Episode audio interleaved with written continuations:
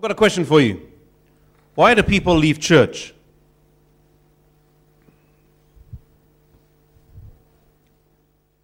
Hmm? Because of the people? Mm-hmm. That's true. Unfortunately. Say it's no longer relevant. Some people say they're bored. Peer pressure. Did you read my slides before it went up? Peer pressure. Occasionally, what about this one?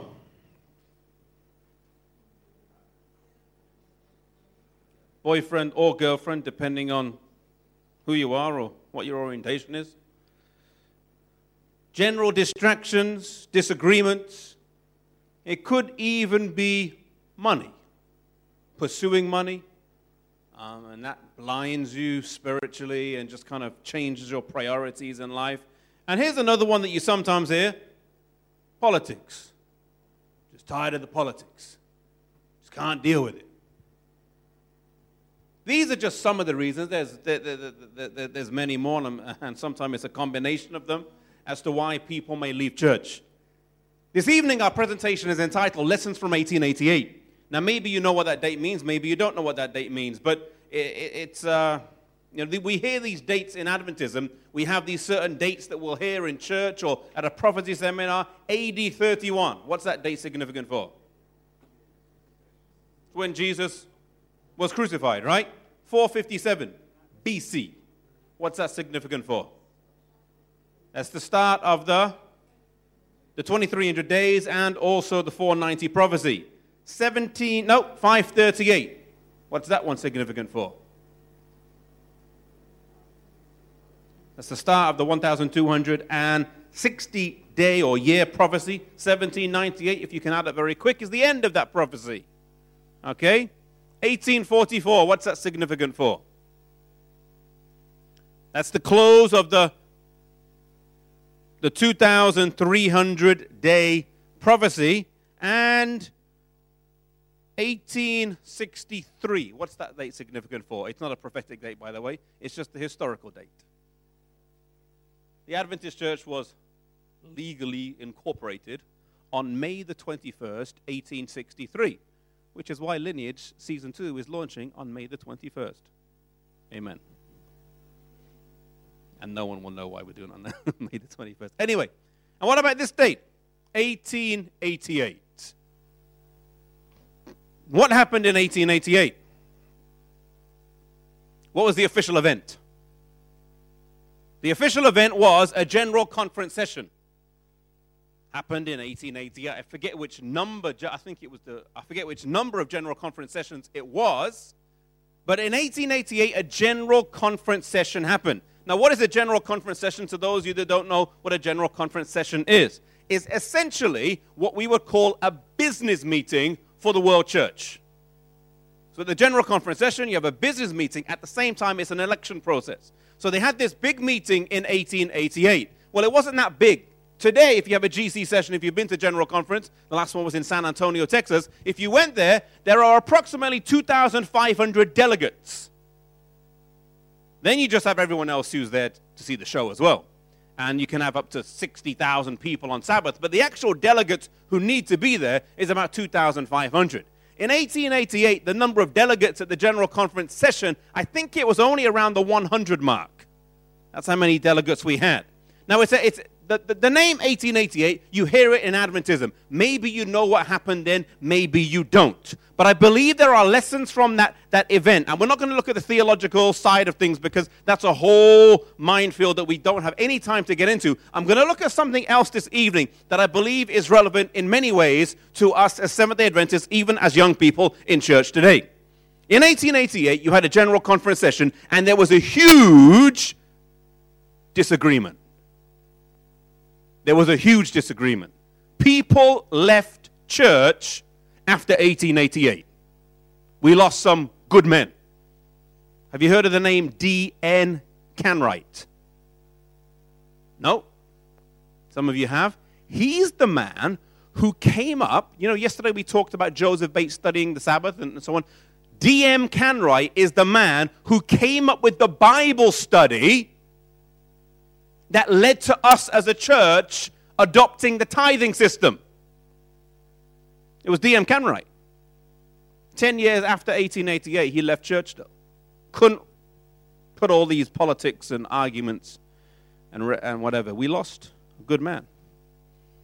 A.T. Jones was one of the characters in 1888. Let me introduce you to him. He was born in 1850, so he would be kind of regarded as a second generation of pioneers. He was born after the Great Disappointment, etc. He stood before Congress in 1881 at the age of 31.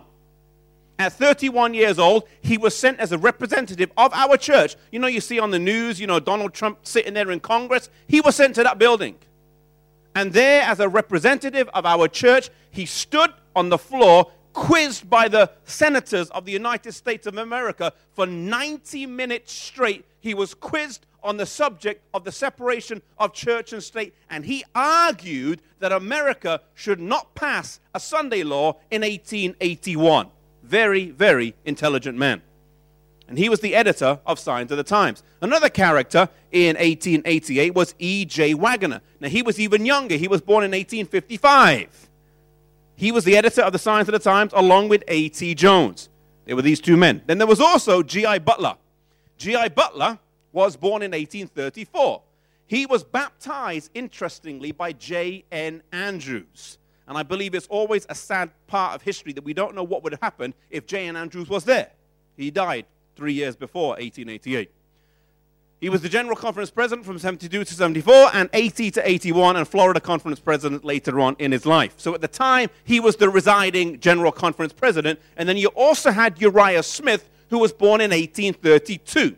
He lost his faith after 1844, the great disappointment, and he left church, so to speak, for about eight years. In 1852, he was reconverted, joined the church, and was the longest serving editor of the Adventist Review, also serving as the General Conference Secretary and Treasurer. These are four of the principal characters in 1888, and their ages at the time, if you didn't add it up, are 56, 54, 35, and 38.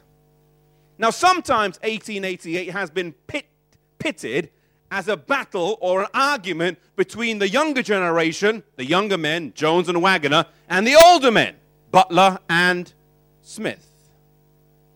Yes and no. 38's not exactly massively young, but it's still younger. And there was definitely a generational gap between Butler and Smith and Jones and Waggoner. Now, what were they arguing about? Or what was the debate? What was the debate in question? The debate in question was this question here What is the correct understanding of righteousness by faith? What's righteousness by faith mean? How we are saved by faith and how we abide in Christ. Now, Ellen White, you may have heard those statements where Ellen White said that we had preached the law until we were as dry as the hills of what? Gilboa. And she said the church, up until this point, had focused too much on the law, the law, the law, the Ten Commandments, the law, the Ten Commandments, the law. Adventists would sometimes go into town and pitch up an open debate, asking other ministers of congregations to come and debate with them on theological questions, knowing that they would always win. And she said, as a church, we had left or forgotten where we needed to be, and it was preaching a gospel devoid of Christ.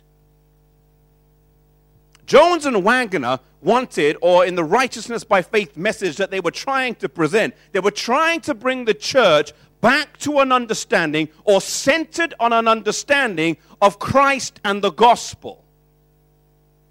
However, part of their problem you could say, aside from their age, was some of the arguments that they used. Now, let me share with you. I'm lifting you notes that I took in a class on my master's. Law in Galatians. In Galatians, there's a law. Some people say the law is ceremonial. Other people say, no, it's not ceremonial, It's moral. What does moral mean? The commandments.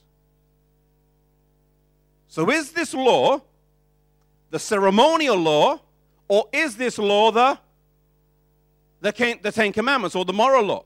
Well, Uriah Smith and the General Conference President G.I. Butler, they said it's the ceremonial law. And Jones and Waggoner, they said it's the moral law. And this was the big debate, the point of contention. And why was it a point of contention?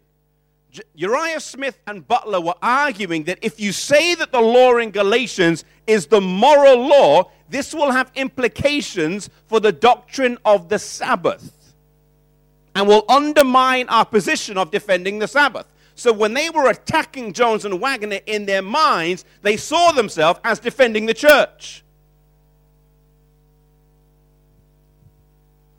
Leading up to 1888, there'd been a background where different people had preached on this subject. J.N. Andrews was the first one who preached on this subject of the law in Galatians. And in 1851, he said it's the moral law. That's why I said I wish J.N. Andrews was alive in 1888. You know why? Number one, he baptized the General Conference president. Number two, he was Uriah Smith's brother in law. They both married sisters. And number three, he had the same view as Jones and Waggoner. I believe the outcome of that General Conference session would have been different if our most respected theologian and missionary, who had strong connections to the other side was there. But we will never know because unfortunately he died in 1884 in Switzerland. Oh, not got my transitions quite right. In 1854, J.H. Waggoner, which was E.J. Waggoner's dad, he came out and wrote that the law in Galatians was also the moral law, defending the same position of J.N. Andrews. But what J.N. Andrews did was, was very interesting, and it, it serves as a lesson for us. Even though he said the law in Galatians is the ceremonial law, sorry, the moral law in 1851, after that time, he really didn't use the same arguments that the others used to defend that point. He still taught righteousness by faith, but he avoided the controversial topic of Galatians. Then in 1857, oh boy, it's all over the place. 1857, Stephen, Stephen Pierce said it was the law system. What does that mean? It was kind of a combination of the two. Then in 1881, in 1881, E.J. Waggoner wrote something else. Now, what did Ellen White say later on about this question? Notice down there at the bottom, the bottom half of the quotation, she says, I am asked concerning the law in Galatians, what law is the schoolmaster to bring us to Christ? She says, it's both the ceremonial and the moral. It's both of them. Stop arguing. Please stop arguing. And we're going to pull out some of these lessons as, as, as to her, her things in just a moment. But I just want to give you a little bit of the background. It was very, very contentious prior to 1888. E.J. Waggoner wrote in 1884 that it was the moral law. And Ellen White was in Europe at the time, and she rebuked him for writing so strongly in a public publication about this question. But then G.I. Butler, who was the GC president, wrote another publication against him. And our forefathers, so to speak, were having open debate in public magazines. It's like they were using the church's official papers to write um, articles against someone else. And then they would use their publication to write an argument against someone else fighting going on through the church systems leading up to 1888. Some say the atmosphere was very toxic leading up to this general conference session. And that Jones and Waggoner had no chance by the time they got there of presenting their views. Anyway, as these two young men presented, with this in the background, it didn't go down too well. Another thing that happened at General Conference session in 1888 was this. In 1854, J.H. Waggoner wrote his article saying it was the moral law. And he was really, really, really strong in his language and force in his article. 30 years, 34 years before. Ellen White wrote, uh, wrote to him and said, You're wrong. Now, when she said you're wrong, what she was meaning was you are wrong to be so forceful. However, other people at the time concluded that when Ellen White said J.H. Waggoner in 1854 was wrong, she therefore meant that the law in Galatians was the ceremonial law. Now, why is that a problem? Because in 1888, she supported Jones and Waggoner. So people said, What kind of prophet is this? She's changed her mind. But no one could find the article she actually did write in 1854. It was kind of hearsay. She could remember saying it, but couldn't know where she wrote it. And so you had all this kind of smoke in the air about whether the prophet had changed her mind and could the prophet be trusted. Adding to the mix. But you know, the good thing, I guess you'd say, of 1888 is in the grand scheme of things, the church did shift in its theology from a more legalistic, law based theology to one that was more Christ centered. From 1888 to about 1900, the church went through a theological shift that brought a new emphasis upon Jesus as Savior. And the third angel's message would be preached in this light. It's interesting when you look at the books that Ellen White wrote, the book Desire of Ages was written after 1888. The book um, Thoughts from the Mount of Blessing was written after 1888. And a lot of her Christ centered books were written after 1888. Showing it even had an influence on her, and that she also had a kind of, not a shift, but she had a, a change in emphasis in some of her writings after this date. But one of the other issues in 1888 was this. I'll get to it in a second. Notice what Ellen White says. She said, Any pet theory, any human idea becomes of the gravest importance and as sacred as an idol to which everyone must bow. This has verily been the case in the theory of the law in Galatians. Anything that becomes such a hobby as to usurp the place of Christ, any idea so exalted as to be placed where nothing of light or evidence can find a lodgment in the mind, takes the form of an idol to which everything is sacrificed. She's essentially saying here, we were focusing on a minor and making it into a, a major. Do we ever do that as a church today?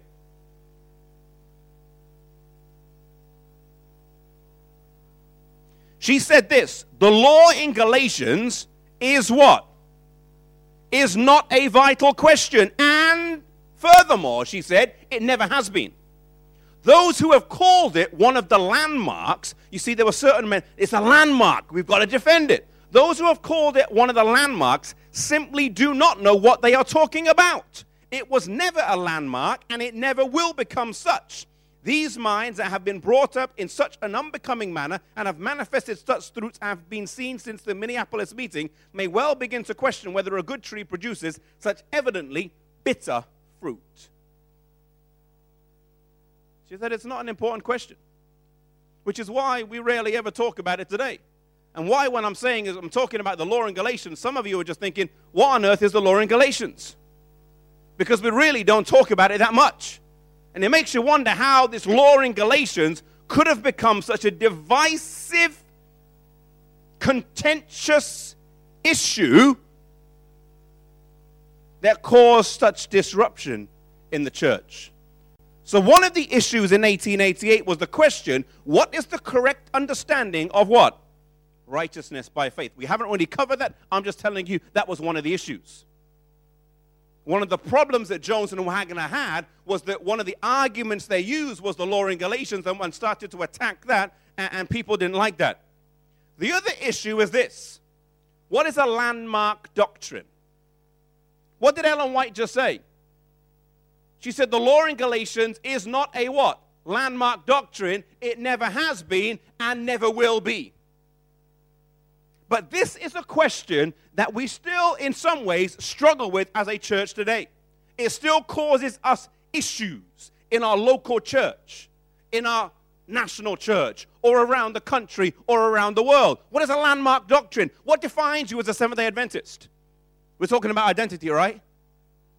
What defines you as a Seventh day Adventist? What makes you? What's the landmark? What are the pillars? What are the hallmarks? You see, what sometimes is confusing for an Adventist, for a young Adventist, whether that's young in age or young in spiritual age, is when someone else comes to you who's well meaning and reads to you one Bible text and then reads to you three Ellen White quotations and tells you that you have to do this or believe this.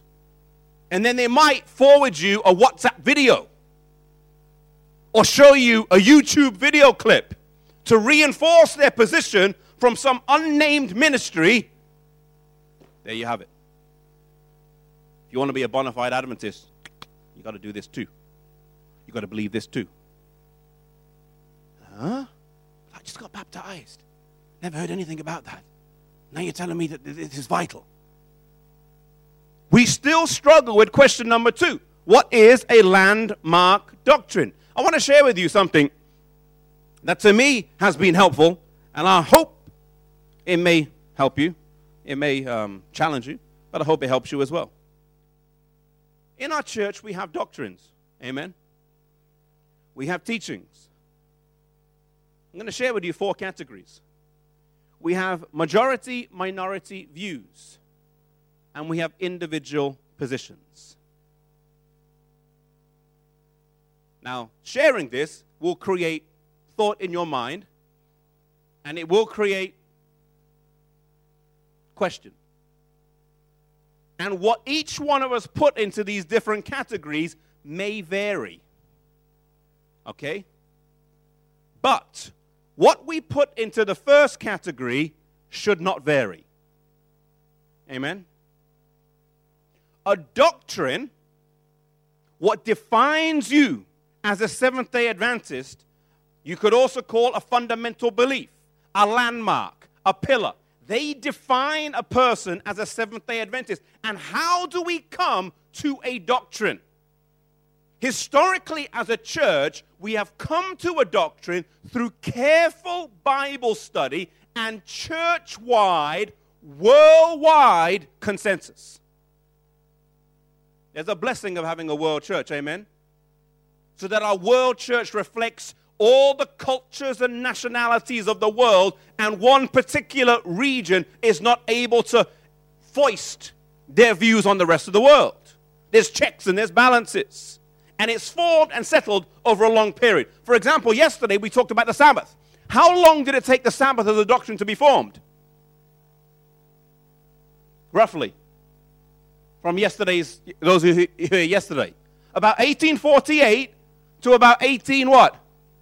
55, 56. It took about seven, eight, nine years until we settled in the view of the Sabbath we have today. The sanctuary took about Hard to say. Three, four years? Do you know how long it took us to come up with the doctrine of tithing? I was going to share this yesterday, but didn't have time. Tithing. Is tithing important? Yeah, it is. If you've sat on nominating committee, you know it's important. Like to nominate so and so. Treasurer, does he return tithe? No. Okay, let's move on. We hold it as important, as a litmus test for church office. But do you know that for the first 15 years of our church, we had no tithe? 1863, we weren't tithing. We didn't tithe till 1878. Why? What's the point? God wanted us to tithe because we discovered it in the Bible, not because He gave a vision. Amen? We did have a system called systematic benevolence that the church adopted in 1859 which was, it wasn't tithe, but it was a systematic form of benevolence that if you earned a certain amount, you would return a certain amount. But it wasn't tithe. We didn't tithe until 1878, 15 years after our organization. Do you know how long it took us as a church to form the doctrine of the Trinity? And I'm sharing this one specifically because there's so much going around in our church right now about the Trinity doctrine. It took us as a church 70 years we didn't have a statement of belief on the Trinity until the eight, sorry, 1940s. Maybe late 30s, 1940s. Why do I mention that? I share that with you because this is what happened happening in Adventism today. It hasn't really hit the UK yet, praise the Lord, but it will come. because we've had all the other rubbish come here as well. There'll be people who'll go around and say, the pioneers didn't believe in the Trinity. And what's the answer to that question? Did the pioneers believe in the Trinity? Well, the answer to the question is a lot of them didn't. A lot of them didn't. I could read you right now James White quotes, J.N. Loughborough quotes, Uriah Smith quotes, all saying there's no, there's no, there's no Trinity, or all saying Jesus was born, not God. Because it's true, if you do read some of the pioneer statements, they didn't agree with the Trinity. So when you say pioneer statement, which decade of the pioneers? The pioneers weren't fixed in time, amen? They, they formed their beliefs and they were moving and they were fluid. So you can read a quote from the 1850s and it'll be very different from that same pioneer what they said in the 1890s. And as a church, we didn't settle on our belief until the 1930s slash 40s, even after Ellen White wrote her book, The Desire of Ages, which I think has some quotations that are amazing on the divinity of Christ. Our doctrines were formed over and settled over often long periods of time. We have a 28 fundamentals now. But those of you who are a little bit older than, than, than some in this audience will know it wasn't so long ago we only had 27. And it's not out the question that we'll have 29 or 30 or 31 or 32. Doctrines define you as an Adventist. State of the dead, Sabbath, sanctuary, second coming. They define you as an Adventist. What comes next? Teachings. What are teachings? Teachings, this is where it starts to get muddy. Teachings are beliefs or lifestyle issues that the church has adopted, but they may not be a test of faith or fellowship. What do I mean by that? They may represent what Adventists hold to be true. However, it may not be a test of what? It may not be a test of fellowship. Okay? So, for example, for example, what example shall I use? Because this can get sticky.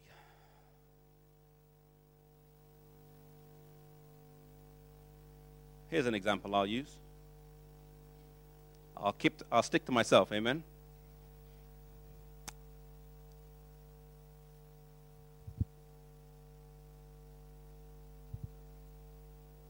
Am married. I married? Am I married? I'm married. Where's my metal proof of marriage? I don't have any. You see my wife? She'd hold her hands up. She doesn't wear a wedding ring. Does our church teach that you cannot wear wedding rings? Yes or no? No. Do they teach you have to wear wedding rings? No, they don't. And there's Ellen White quotations that will give you the, the room for maneuvering on both sides of the argument.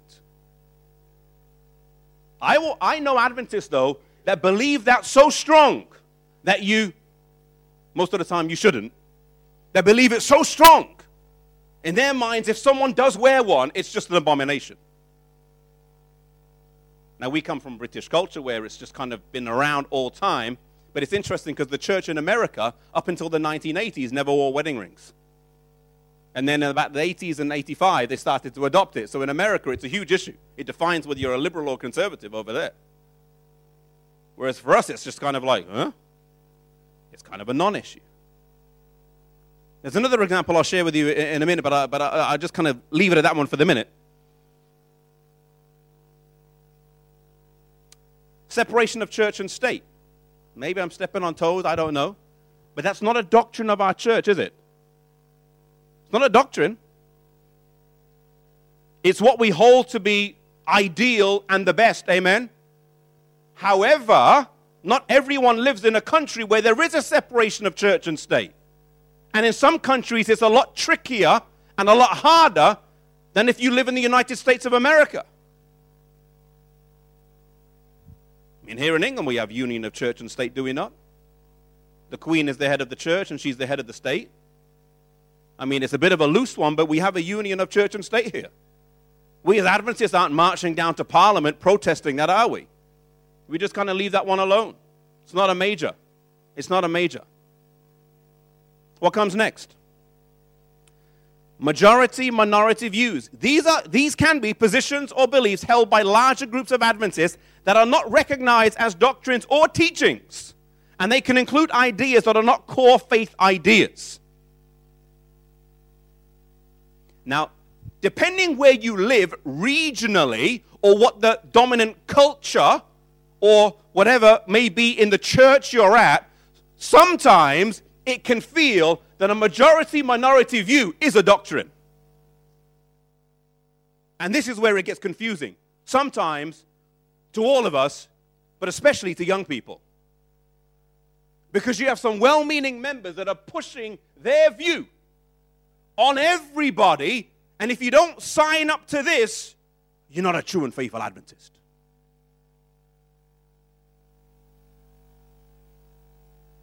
I'll give you one more neutral example. For example, one example could be, and some of you will shoot me down for this and you and you pull up an Ellen White quote on it, but one example could be, could be not joining a labor union. Now, some of you will say, oh, I know the reference. Is that a doctrine of our church? It's not. But we do hold that it's probably best not to join a labor union. Let me give you another example. Maybe I'll step on toes here too. Vegan lifestyle. Is veganism a doctrine of Adventism? No. Technically, no Adventist should be a vegan, amen? Why? Because the actual background of veganism is a philosophical background that's not really what we believe. You could say, as an Adventist, I don't eat dairy. You know what I mean? You know what I'm saying? However, however, depending what local church you might be in, you can go to places that will make you feel that veganism and Adventism go hand in hand.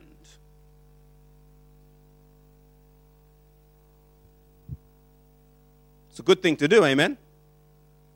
But it doesn't define you as an Adventist. It doesn't define you as an Adventist.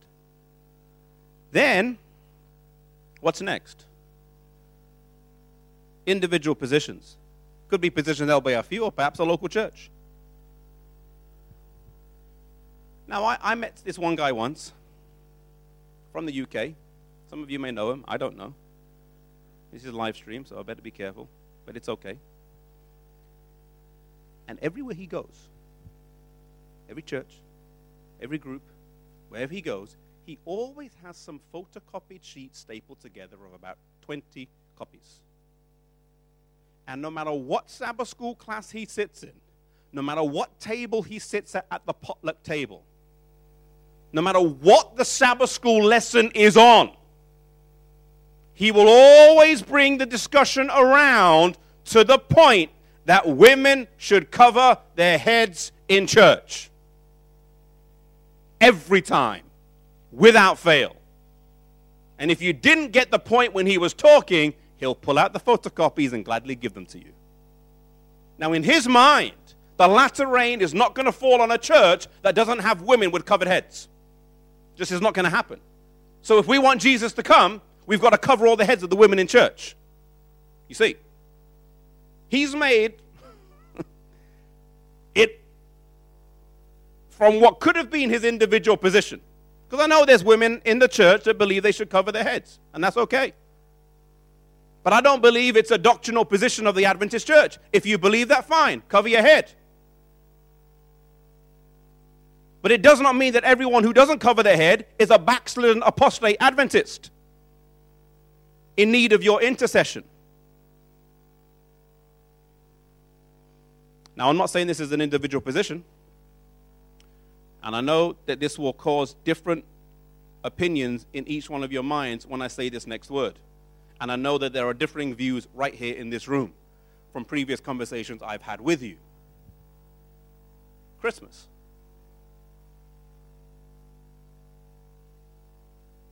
Now, there's some Adventists that believe about it very strongly. Do you know some of them? On both sides of the coin. Some of them are like, no Christmas, no nothing, it's pagan, it's this, it's that. We shouldn't even talk about it, we shouldn't say it, we shouldn't sing Christmas carols, da da da da. And there's other ones who it doesn't bother their conscience if they sing O Holy Night in December. The problem I see on that issue, and not, I don't want to wade into that muddy waters because it can be muddy depending on the church, are that we sometimes push what may be our individual position or a minority view and try and make it of doctrinal weight. There is room for variance in our church, amen? And there should be some room for maneuver. That not every Adventist looks the same around the world. There are things that unite us. Let me give you the example of diet as it fits in all these. What's our doctrine on diet? What's the doctrinal belief that the Adventist church holds on diet? Yeah, temperance. Well, we've got to eat first. On the actual food. Temperance is part. Avoidance of what? What do we avoid? What do we teach we shouldn't eat? No, it's more than pork. That's, you know, more than pork.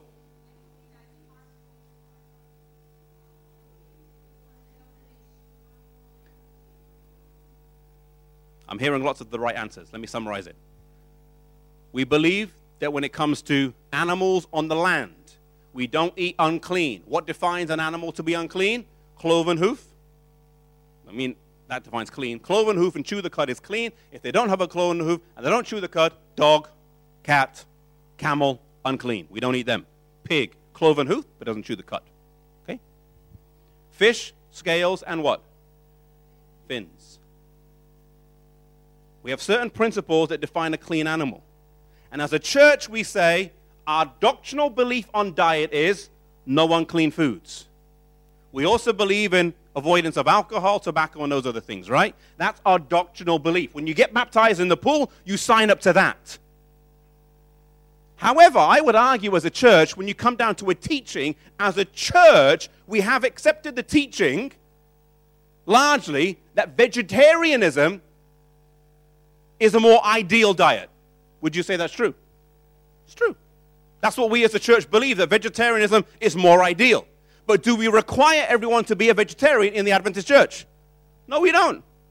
You can be an Adventist and eat your chicken. Okay? Now, there's others that will say, well, da, da, da, but according to the letter of the law, it's clean and unclean alcohol, tobacco, and other harmful drugs. That's our doctrine. Teaching, I would argue, is vegetarianism. Maybe minority majority view, you would then say, might be veganism. Individual positions, I don't know. You don't eat tomatoes on Friday. Maybe that's your individual position. Whatever, you know? That's your individual position. But we need to be clear as to what's the doctrine and then see from there. And the reason why, as a church, we've adopted that as our doctrine on health is because God, God understands that, you know, God has an ideal, but He recognizes that we live in a world with challenges. He recognizes we live in a world where some people may not have the choice that we have here living in Western uh, Europe, etc. And God recognizes that thing in the world in which we live. And so you've got the basic, this, and then there's room for variance. Now, all of what I said there, I pray that you can help filter through some of the things in your mind. What was the issue in 1888, back to 1888? They were making something that was a majority minority view of doctrinal importance and arguing it with doctrinal intensity. Now, I believe if at the next General Conference session someone comes to the floor with a motion that we need to change our belief on the state of the dead, whoa, we should defend that to the hilt. Amen? With strength, courage, and unflinching. But there's another issue that I want to close with. We talked a little bit about the background issue of righteousness by faith. We talked a little bit about the difference between doctrine, teaching, majority, minority, and individual positions. But if there was to be one of the biggest lessons you draw from 1888, and you don't even have to know the issues, know exactly what happened in 1888, it's this. One of the biggest issues of 1888 and the biggest problems of 1888 was the attitude that was manifested in Minneapolis. That's the biggest issue.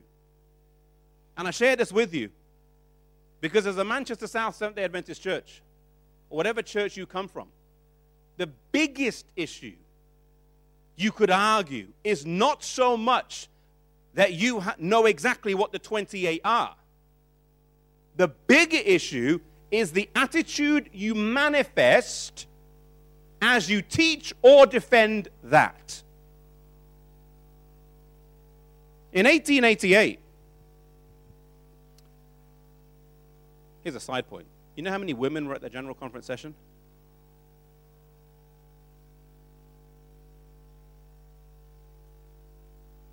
Anyone have a guess? How many women were at the General Conference session in 1888? Wrong. Ellen White was there. There was one woman there. Now, my, my guess, the outcome of the General Conference session might have been different if there was more than one woman there. There's something about men getting into a fight and arguing with men. Let's be honest, men.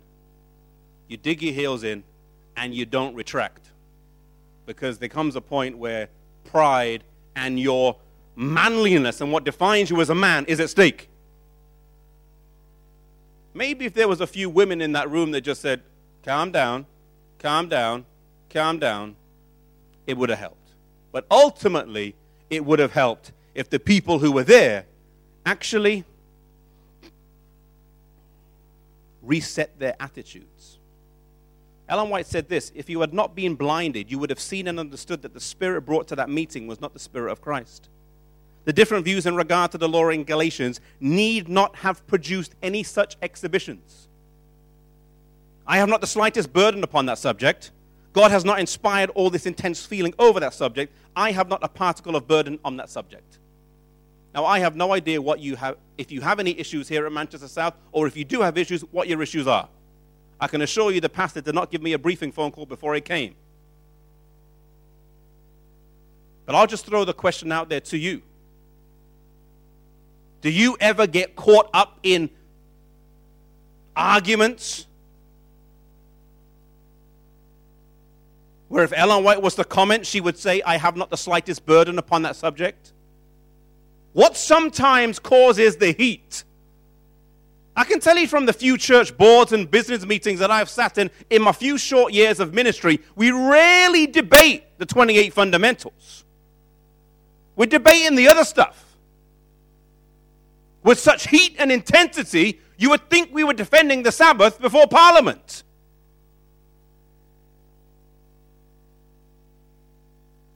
We need to sometimes reset ourselves and figure out what is a real issue.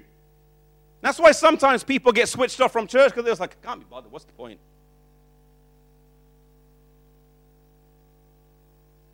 Ellen White said, My only trouble is the position of those ministers who were at the conference who manifested so little of the Spirit of Christ and possessed more, more largely the Spirit which controlled the scribes and Pharisees, which planned the betrayal and acted the prominent part in the trial of Christ. She says, That's my only issue, was the attitude of the men there.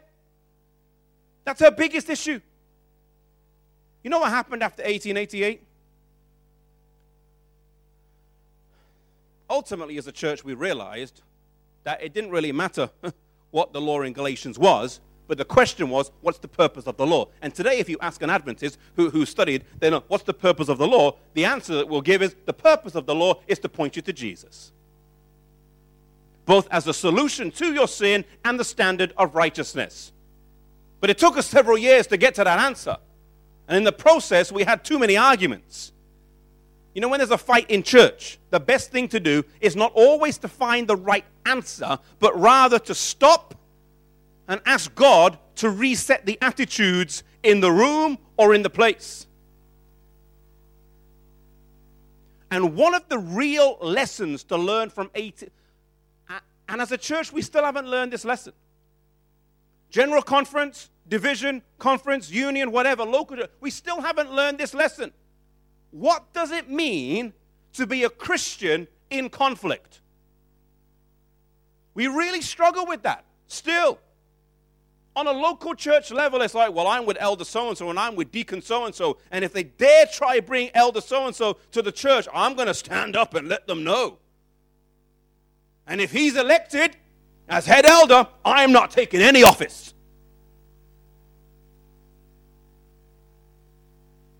And God applauds you? I don't know. We have this camp mentality.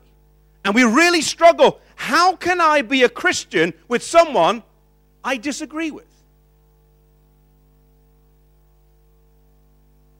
On some of the other issues. I remember in the church, I, pastored a church in, in, Birmingham in Yardley, and we had certain members there, and I brought, bring back the Christmas issue, who felt very strongly on Christmas. Now, if I go back there now, there's certain members there that I'm very, very good friends with. Still am. And I know their view is different to my view, and they know my view is different to their view.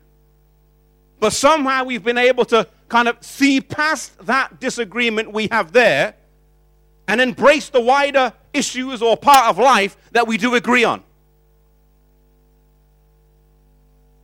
Now, I'm not perfect because there's other areas where I need to have help. Amen?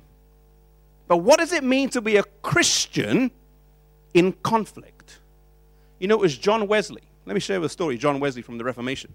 John Wesley and George Whitefield went to Oxford University together. They both graduated around the same time, and they were both part of the club that's called the Holy Club that eventually grew and became the Methodist Church. George Whitefield graduated and became an itinerant preacher. He never settled in a parish, traveled around England preaching, and then he went to America eight times, preaching in America. They loved him in America. They knew George Whitefield. They say every American on the eastern coast of America had, he- had heard George Whitefield preach at least once. He was the first white man who ever preached to the, to the slaves, an Englishman. He died in America now, during the course of his life, him and John Wesley had some serious theological arguments. And, and most historians believe that John Wesley is the person who coined the phrase, firstly in private, and now it's known the world around let's agree to disagree.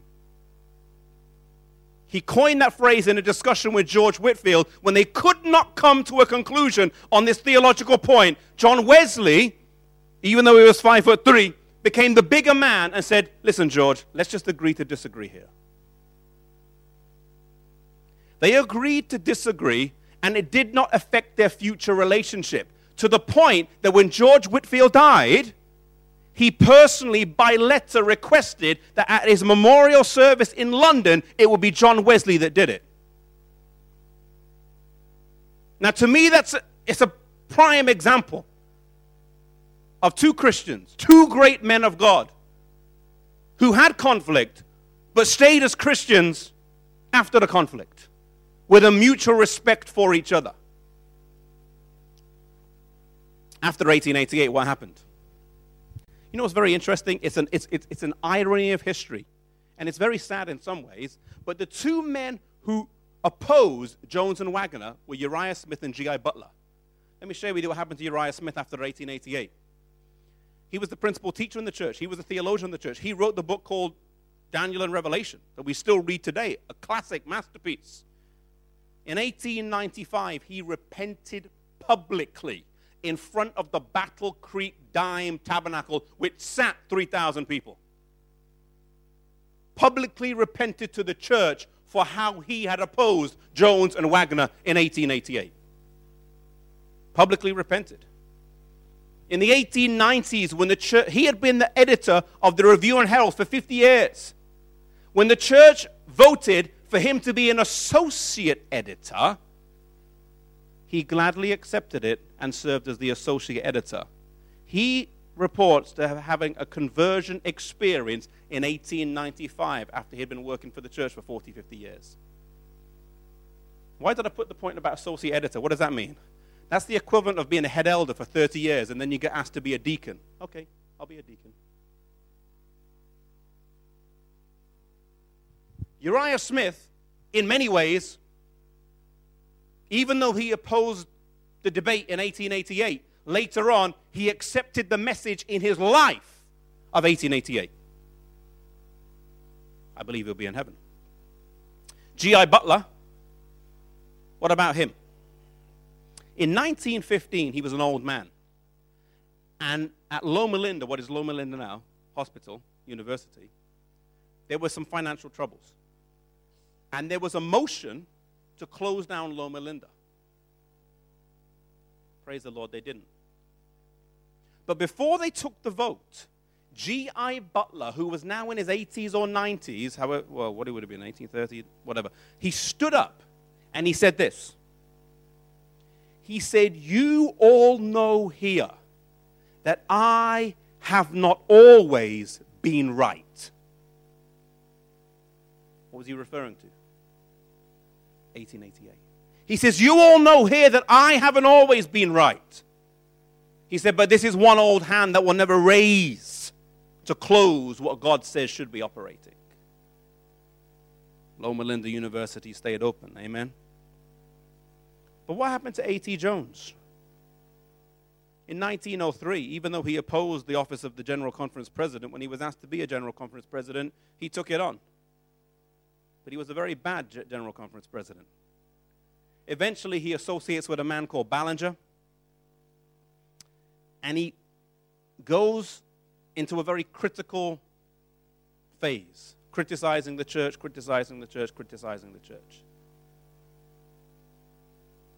In 1909, he had separated himself from the church now. And in 1909, there was a, a general conference session. And they were talking and they were trying to reconcile and bring Jones back into the fold. He's one of the brightest minds our church ever produced. And I believe it was W.W. Prescott at that general conference session. He looked at Jones across the table and he said these words. He said, Come home, Brother Jones. Come home, Brother Jones. Brother Jones, the man who taught righteousness by faith. Come home, Brother Jones. They say A.T. Jones stood up, held out his hand, kind of like that, and then was like, No, I can't. I can't. And sat down and shook his head. He taught the church the righteousness by faith message. But ultimately, and, and, and you can blame the older people or all these people and, uh, who criticized him, and all of that may play a part, but ultimately, A.T. Jones never let the message he preached change his own heart. E.J. Waggoner left the church over some other issues. Both of them left the church. The two that preached it left. The two that opposed it were converted by that same message.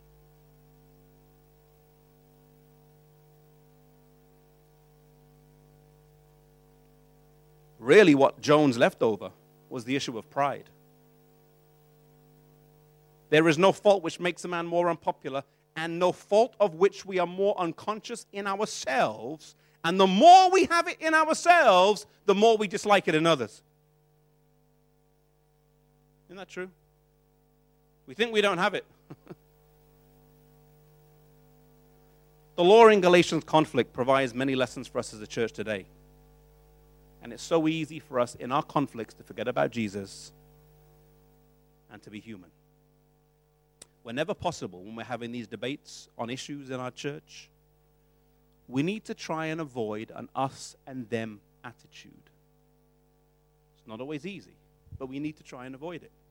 It's not our camp and their camp. It's not us and them. It's not the righteous against the wicked. It's not the sheep and the goats.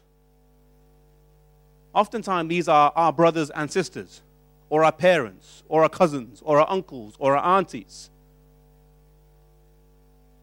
What does it mean to be a Christian in conflict? There is no surer proof of a confirmed pride than the belief that one is sufficiently humble. The lesson that I hope we take away from the message today two things. I hope as you continue on your Christian journey, you have a clearer idea as to what it is that defines you as an Adventist.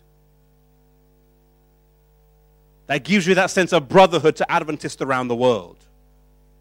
And know that there, amongst there or below there, you may have your own personal convictions based on things that you have read, and that may be okay. You may even have individual positions that you've taken. Praise the Lord, you've got some individual positions. But know the difference between them and some of the other categories. But also, I pray that as a church, we don't fall into the same trap that the church has fell into for decade after decade after decade. And that we know what it means to disagree and still maintain a friendship. You know, sometimes when I sit around and someone tells me, maybe I shouldn't say this. You know, sometimes our church plants in Adventism. I will say it. Sometimes our church plants in Adventism aren't church plants, they're church schisms. Because elder so and so doesn't like elder so and so, and the only way to solve the problem of having to worship in the same building is to go and start a church. You see it over and over. And the reason why some of our church plants don't work is because the reason why they started was not evangelism, but conflict. And that's why 20 years on, some of them are still as dead as when they started. We need to learn how to have the Spirit of Christ in our churches, to love one another in our churches, to agree and at times to disagree, and still to be able to respect each other in the process. I'm going to bow for a word of prayer, but I want to, as we have a word of prayer, I just want to have a prayer, a time of silence as we pray. And if there's anything that you need to lay on the altar to God personally, an issue, a person, and it may be that after we pray, whether the person may be in this room or maybe you'll see them on Sabbath, you may need to go up to someone and talk to them and be humble and apologize. Or maybe you don't need to ask for forgiveness. Maybe you need to give forgiveness.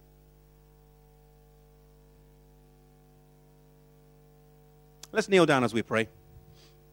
There's these cards as well. I'll invite you to fill out afterwards as well. And after a few moments of silent prayer, I'll close, I'll close with a word of prayer. Father in heaven, Lord, I pray that you would answer the prayers of our heart, you would answer the burdens of our heart. I pray, Lord, that you would just help us as a church, help us as individuals to have a clearer sense of who we are as Adventists and to possess your spirit in our hearts with how we deal with others and with how we relate to others that may think slightly different to us. That we may have the spirit that Jesus had in how he dealt with those around him, in how he mentored and trained his disciples. May we would just have the Spirit of Jesus. Bless us, Lord, we pray in Christ's name. Amen. This media was brought to you by Audioverse, a website dedicated to spreading God's Word through free sermon audio and much more. If you would like to know more about Audioverse, or if you would like to listen to more sermons, please visit www.audioverse.org.